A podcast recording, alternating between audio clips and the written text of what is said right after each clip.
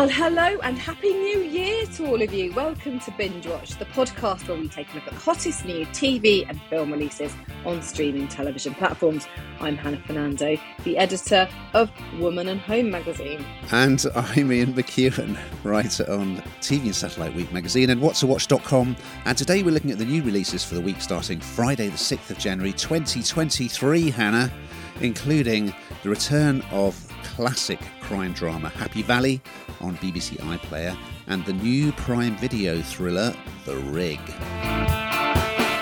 And we'll also be meeting Reginald the Vampire on Now TV and saying welcome to the Chippendales on Disney Plus. But first, Ian, what is in the news? Scarlett Johansson will star in Prime Video's thriller Just Cause, which is based on John Katzenbach's novel about a journalist who reopens the case of a death row inmate. What else is in the news, Hannah? Well, in ITVX's dramatisation of the Arthurian legend The Winter King, Iain De Caestecker will play Arthur and Eddie Marsan will co star as his father, Uther. A pretty varied selection, I would say, to kick off the new year, Hannah. We're going to start with something which people may have caught already because it arrived uh, last Sunday on BBC One and BBC iPlayer. It's the eagerly anticipated return for the last time, I'm sorry to say, of Happy Valley. And here's a clip. Got some intel for you from the prison. You're not going to like it. Tommy Lee Royce. I'll do. Stop, stop. Biologically, he is he's a narcissist. He's a psychopath. Do you know anything about this murder? I've heard things. I get it's complicated, but he's my dad. Well, I'll start by saying if you haven't previously watched Happy Valley, the two previous series, I suggest you go to BBC iPlayer and watch them with all speed because it's one of the great British shows. It stars Sarah Lancashire as police officer, Sergeant Catherine Cawood. She lives in Hebden Bridge. It co stars James Norton, who is absolutely chilling in this as a killer and sex offender called Tommy Lee Royce. And if, if you go back through the first two series, you will find out how their lives have been connected over the two series. It's so British, this show, it couldn't really be, be made anywhere else. It's so well written by Sally Wainwright, and the performances are superb. And what it does, it, it combines really good crime stories with a very convincing portrayal of a sort of traumatized family. So, Catherine's daughter, she died.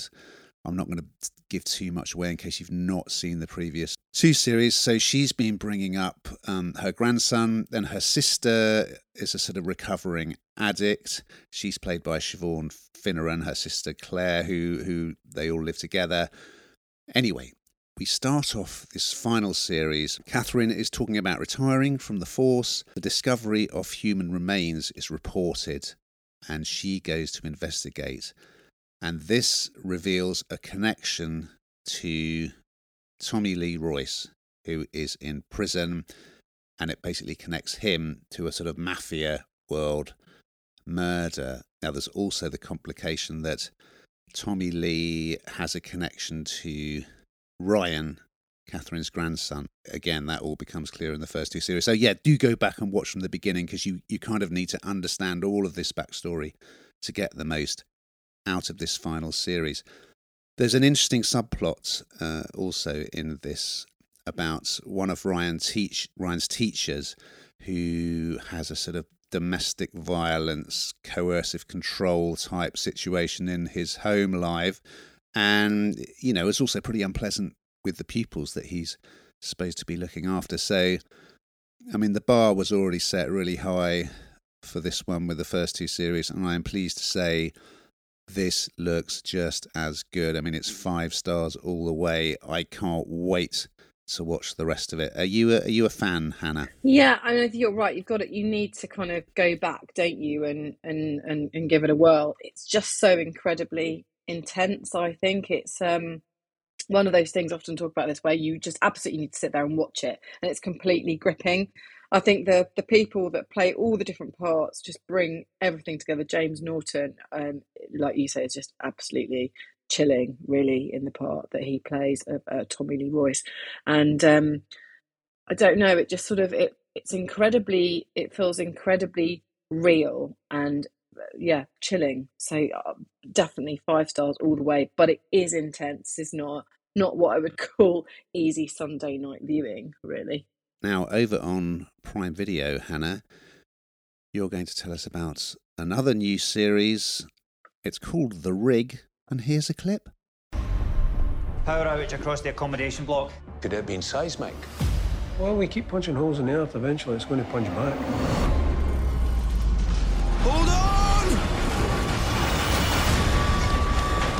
Kicking back down here! It'll come back. Push it, Alwyn. Shut it down. Oh my god.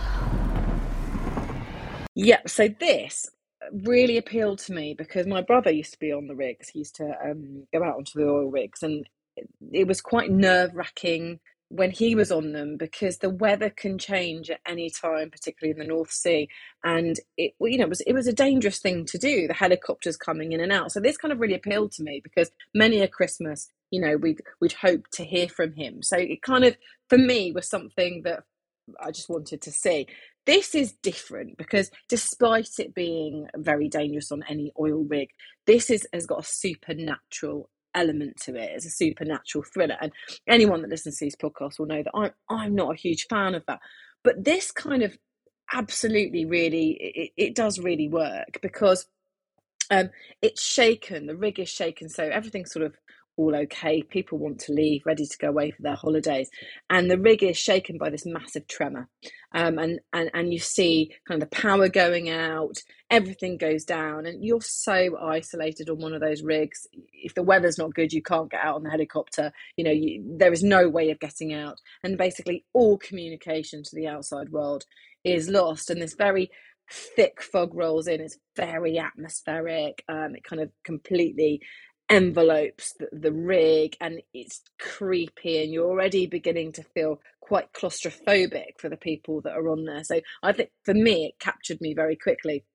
Um, but one of the crew um, is very badly injured in, in, in an accident. Now you'd think well that okay accidents happen right? But this is unexplained and he has this chilling warning to his colleagues, which is there's something out there, and that's when the supernatural part sort of comes in. So, um, for me, it was, as I say, it was it was interesting anyway because you do sort of get to see a bit of the workings of the rig, but equally, it was interesting for me because I enjoyed something that had this kind of supernatural element to it.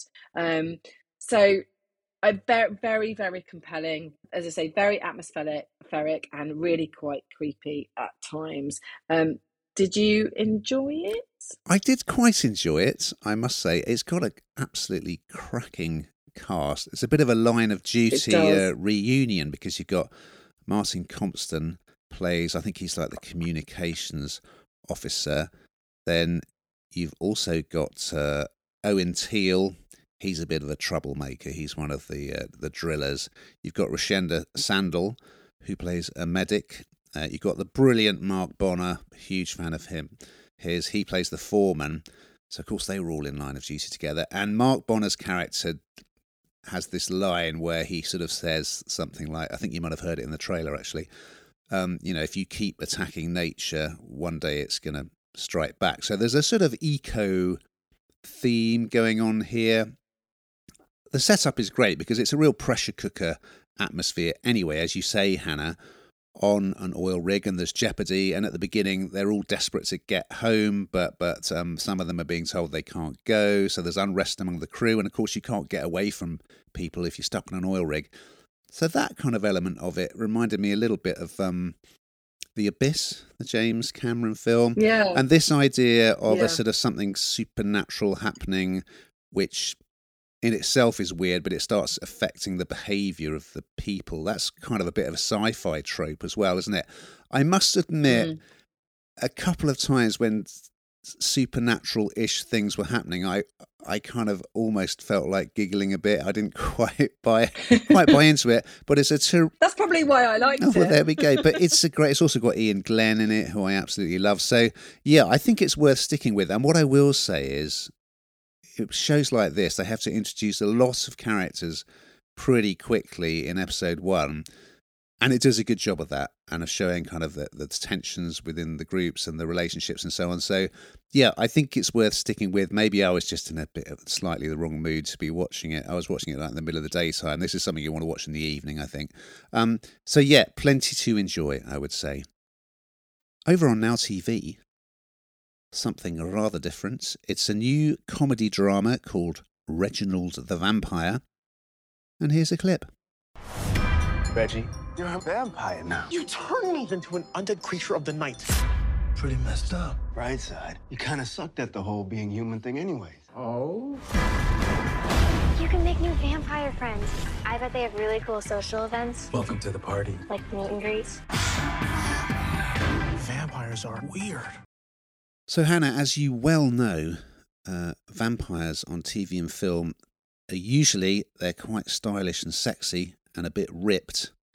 However, uh, in this new series, Reginald the Vampire, well, Reginald is a fast food worker who is kind of uh, he's rather shy. He gets bullied a lot because of his size, particularly at work. He works in this place called the Slushy Shack, where his colleague is is sort of constantly fat shaming him. He's too shy to ask out his colleague, who he he's got a crush on.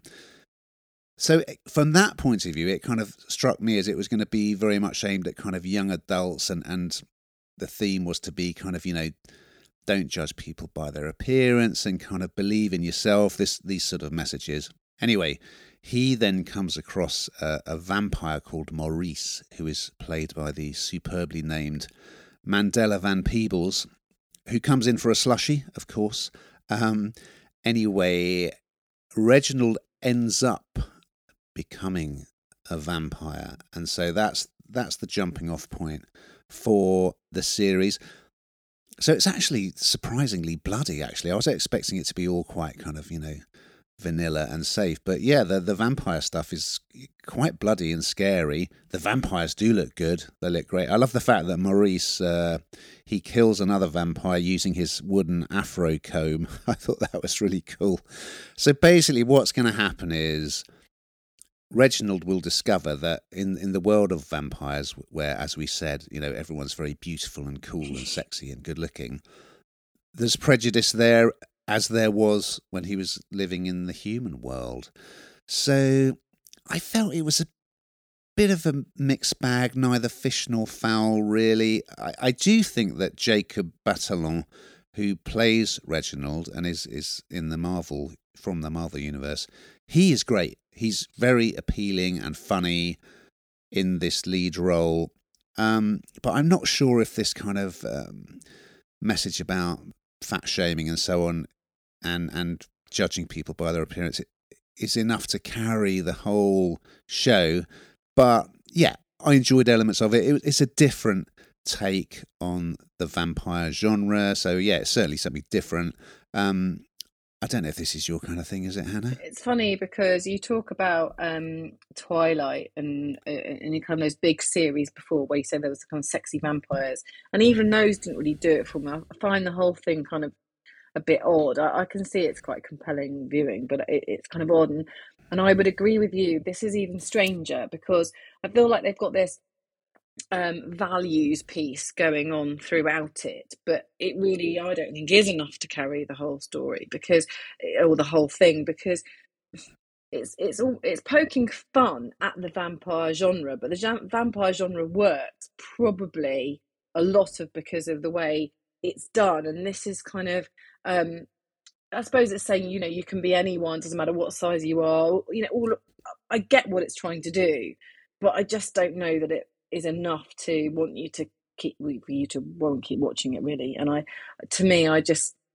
it didn't appeal at all. I, I, I think part of watching you know vampires you know, suck blood from other people. There's got to be something that that, pick, that the piece puts it all together really. And I'm not I'm not sure that this really does that. Do you really? I mean, do you really feel sorry for Reginald? I guess to a degree you do, but then is it okay? Then what happens? No, not really. So I kind of found it hard to reconcile the two, if you like. So it's not something that I would would want to particularly keep on watching.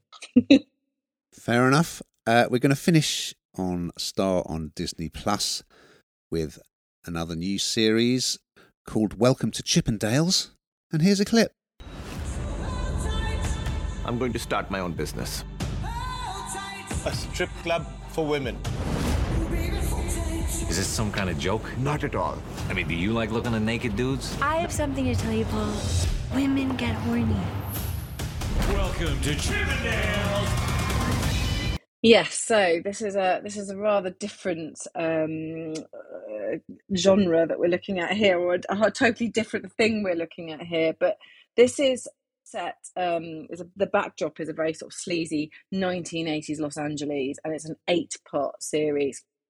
And uh, the Chippendales, most people will know what the Chippendales, um, who they are, what they did, and I think it's kind of just become part. Of, certainly, for me, it's just something that oh yeah, that that's what they do, and the Magic Mike has come later.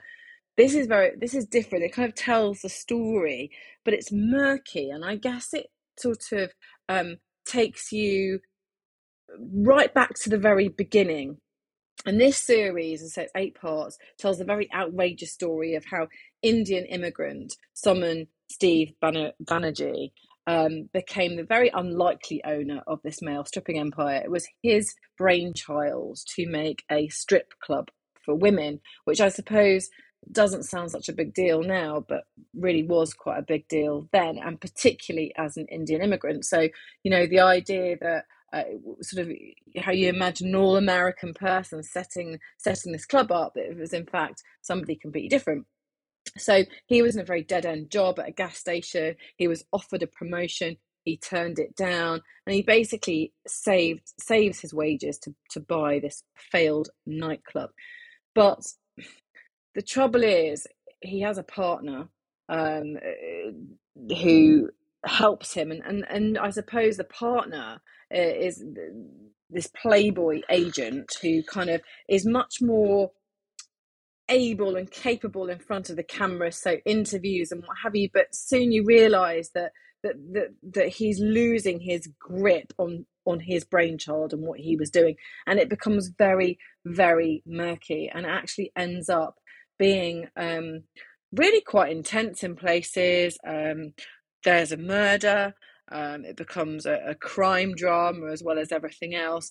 It's there's lots of themes running through this. And it's sort of the idea that you know, it was the first club that women were kind of in control of their own bodies. They could do what they wanted. That they could. That, that it wasn't just men that would that would watch women. It could be the other way around. So it kind of, um, I suppose, looks at stereotypes too. But it's it really shows behind the the scenes of what is a really quite murky world. I have to say, from what I've seen of it, I'm I'm really um, really enjoying it. Um, and you will also see, for, for any of you trivia people, you'll see Nicola Peltz Beckham. Um, Brooklyn Beckham's wife is also in there playing Paul Snider's wife, Dorothy Stratten. So there are a few names in there if you want to be want to be looking out for them. But for me, I, I thought it was really quite compelling and really quite interesting. What did you think, Ian? I did enjoy it, and I I was unaware of this backstory to do with the Chippendales. Also, I, I knew about the Chippendales, but I didn't know they'd been started by this Indian immigrant Somen who changed his name to Steve. And yeah, we start with this mm. story of how he, he squirreled away all this money just by not spending at all while he's working in the gas station. There's lots to like about it. We've had so many of these retro 80s shows, haven't we? But uh, also, I didn't know about the true crime story, which is also part of this. So I'm not going to say any more about that because that's a bit of a spoiler if you don't remember that. But yeah, it's very interesting. There's some great performances in it. I particularly like Downton Abbey's Dan Stevens hmm. as this agent Paul who sort of comes on board because what Steve does initially, his dream is to open a backgammon club. and unsurprisingly, that doesn't work. But then he ends up going with Paul to a gay nightclub, sees some of the dancers there, so the podium dancers, and, and comes up with this idea why don't we have a strip club for female customers? Uh, it's also got Juliette Lewis in it, who is great. It's got Murray Bartlett from The White Lotus as a great character. He's a he's a TV producer who is also a choreographer, and Steve recruits him to kind of jazz up the show, make it an actual show rather than just guys taking their clothes off. And his story, he's kind of wrestling with his bisexuality. That's really interesting there's a lot to like about it, and also there's this issue of obviously Steve has has suffered a lot of racism as an immigrant, but also he in his own business empire he has some quite racist attitudes as well. So mm. there's a lot going on. I'm not quite sure that it's it, it's sort of the sum of its parts, because particularly also the the main character is very kind of deadpan really and, and doesn't have a huge amount of personality. But um yeah there's lots to enjoy uh, the 80s very well recreated um and and yeah Dan Stevens I think is the standout alongside Murray Bartlett. So if you like those two um I think you will enjoy this. Well, Hannah, we promised we'd offer a sneak preview of the best of the news shows that will be arriving on streaming platforms in 2023. So, what's caught your eye that's coming up this year? Luther. It's coming back. so, four years after the crime drama, drama ended on BBC One. I mean, it still gives me nightmares. I think it was the first one, I believe, the word hiding under the bed, and I still I still check under my bed. That's how you know how ingrained it is in my brain. Um, but Netflix has picked it up and it's bringing back, um, and it's bringing back Idris Elba even more brilliantly playing DCI John Luther. Um, obviously the the rule breaking London cop that he is, and looks to be, I would think, absolutely brilliant with a Netflix budget behind it. Very excited. Well, I'm particularly looking forward to uh, Shrinking on Apple TV Plus, uh, starring Harrison Ford as a therapist who starts telling his patients exactly what he thinks of them. That's going to be good. Frasier is coming back, of course. Interesting to see how that works. Then you've got a Bridgerton spin off uh, called Queen, Char- Queen Charlotte on Netflix. And Squid Game The Challenge. This is going to be interesting, which is on Netflix. And it's sort of doing the Squid Game for real, but obviously, hopefully, uh, without the sort of uh, ritual slaughter. there's the um, there's the one with Helena Bonham Carter as well, isn't there? Nolly, which is which is on ITV and ITV, and I, I I'm intrigued to see this. I've been desperate to get an interview with Helena Bonham Carter. Absolutely love her, um, but that looks brilliant because it's Russell T Davies' biographical drama, so that's great. Well, Hannah, it's time to ask you what did you get around to watching uh, during our Christmas break? Other than the King's speech, I must get that right. I've also been binging on Wednesday, which is a massive hit in everybody that I know's household. It seems to, uh, um, everyone seems to be enjoying it. So, yeah, I've been watching that. How about you? I caught a couple of movies. Finally, I got to watch Top Gun Maverick, which is on Paramount Plus absolutely loved it. I have to say, I was very, very pleasantly surprised. Um, amazing. And on Netflix, I also watched the new Knives Out film, Glass Onion, which stars Janelle Monáe. Big fan of hers. Um, which I could see it was really well done. And if you enjoyed the first film, you will enjoy it, but it's not quite my cup of tea, that sort of whimsical caper. Uh, but yeah, Ed Norton's in it as well. So top notch cast. Now, we've just got time to look ahead to what's on Binge Watch next week, Hannah. So, what's on the agenda? Uh, Rory Kinnear stars in Netflix's Bank of Dave, the uplifting true story of the Burnley businessman who opened his own community bank. And Penny Dreadful's Harry Treadaway stars as forensic anthropologist Dr. David Hunter in the Paramount Plus crime series Chemistry of Death. So we look forward to those and more. But in the meantime, watching.